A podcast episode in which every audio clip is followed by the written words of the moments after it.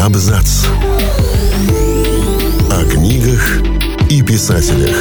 О книгах и писателях. Многие произведения русской классики мы читаем еще будучи школьниками.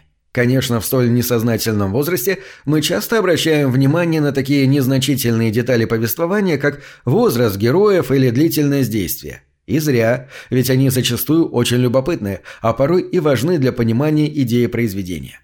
Всем привет, я Олег Булдаков, и сегодня обратился к русской классике, чтобы поделиться с вами неожиданными деталями известных сюжетов.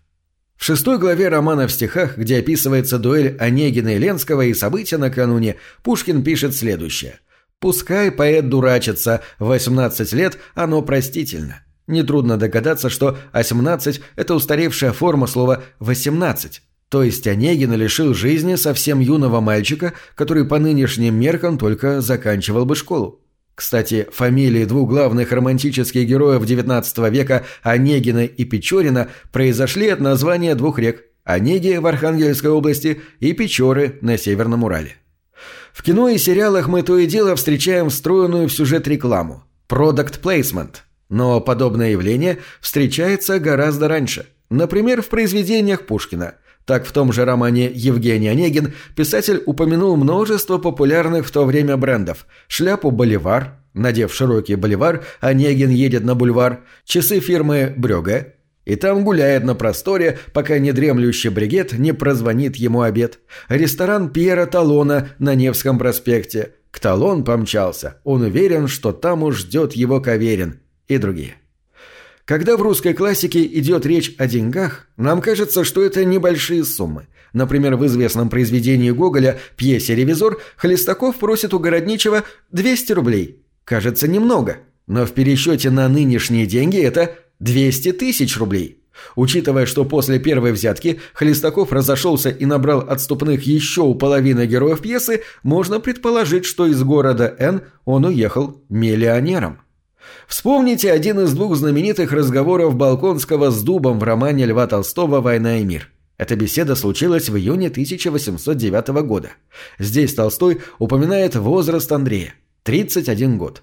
К этому времени Балконский уже успел чуть не погибнуть в тяжелом австралийском сражении, стать вдовцом и решить, что жизнь для него кончена – Исходя из того, что битва при Аустерлице была в 1805 году, а жена Андрея ушла из жизни в 1806, можно подсчитать, что герой впал в такое депрессивное состояние примерно в 28 лет и пребывал в нем три года. Правда, цветущий вид дуба все-таки помог Балконскому воспрять духом.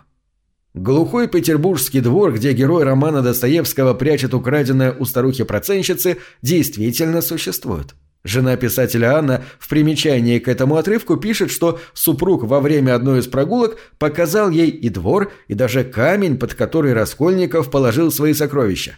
Находится это место в самом центре Петербурга, на Вознесенском проспекте, к югу от Исаакиевской площади и рядом с Мариинским дворцом. У старухи-проценщицы из преступления наказания мог быть реальный прототип. Тетя Федора Достоевского, купчиха Александра Куманина. Свое богатство после смерти она завещала на украшение церквей и поминовение души, отказав тем самым осиротевшим детям Михаила Достоевского, родного брата писателя. Путь от замысла преступления до чистосердечного признания Раскольников проходит всего за 14 дней. За это время он успевает тщательно обдумать злодеяние, совершить его, познакомиться с Соней Мармеладовой, измучиться угрызениями совести и, в конце концов, во всем сознаться и раскаяться. В эти две недели, конечно, не входит эпилог романа, в котором рассказывается уже о годах каторги Родиона. Иван Тургенев так описывает героя своего рассказа Муму. Из числа всей ее челяди самым замечательным лицом был дворник Герасим, мужчина 12 вершков роста. Если перевести вершки в сантиметры, получится чуть более полуметра, что явно не похоже на правду. Тем более с учетом богатырского телосложения героя. Оказывается, в то время при описании роста слова «два аршина», означавшие 142 сантиметра, подразумевались автоматически и опускались в речи, так как почти все взрослые люди были выше этой отметки. При складывании чисел получается, что рост Герасима составляет около 196 сантиметров. В таком случае внешность героя вполне олицетворяет его стойкий характер.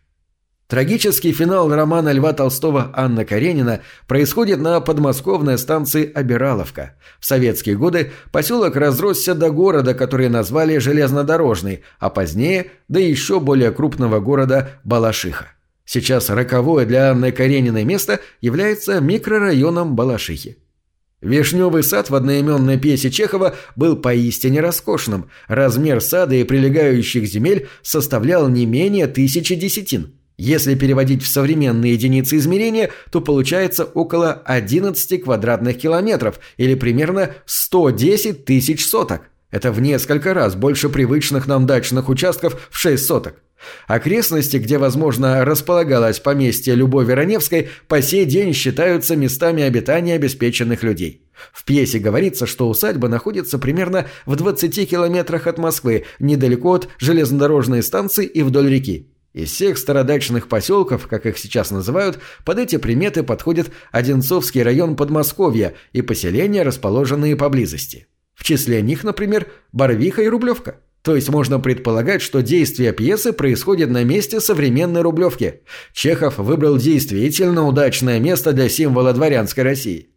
На протяжении всего произведения «Отцы и дети» образ леса возникает неоднократно. Так в споре с Одинцовой Базаров сравнивает людей с лесом. Достаточно одного человеческого экземпляра, чтобы судить обо всех других. Люди, что деревья в лесу. Ни один ботаник не станет заниматься каждую отдельную березой.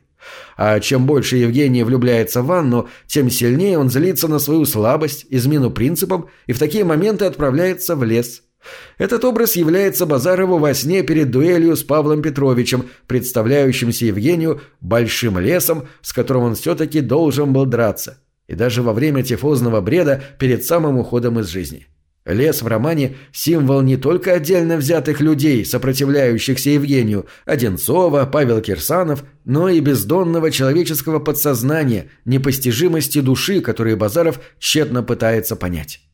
Композиция произведения «Мастер Маргарита» – это роман в романе. События настоящего связаны с визитом Воланда в Москву. Все остальное – казнь Иешуа, Понтием Пилатом, история любви мастера и Маргариты – существуют внутри конвы основных событий. Действие так называемых московских глав, в которых свита Воланда устраивает переполох в столице, длится всего три дня – с вечера среды до ночи с субботы на воскресенье. На этом все. Читайте хорошие книги. Книги — это двери, что выводят тебя из четырех стен. С ними ты проживаешь другие жизни, а свою умножаешь в тысячу раз. Тысячу.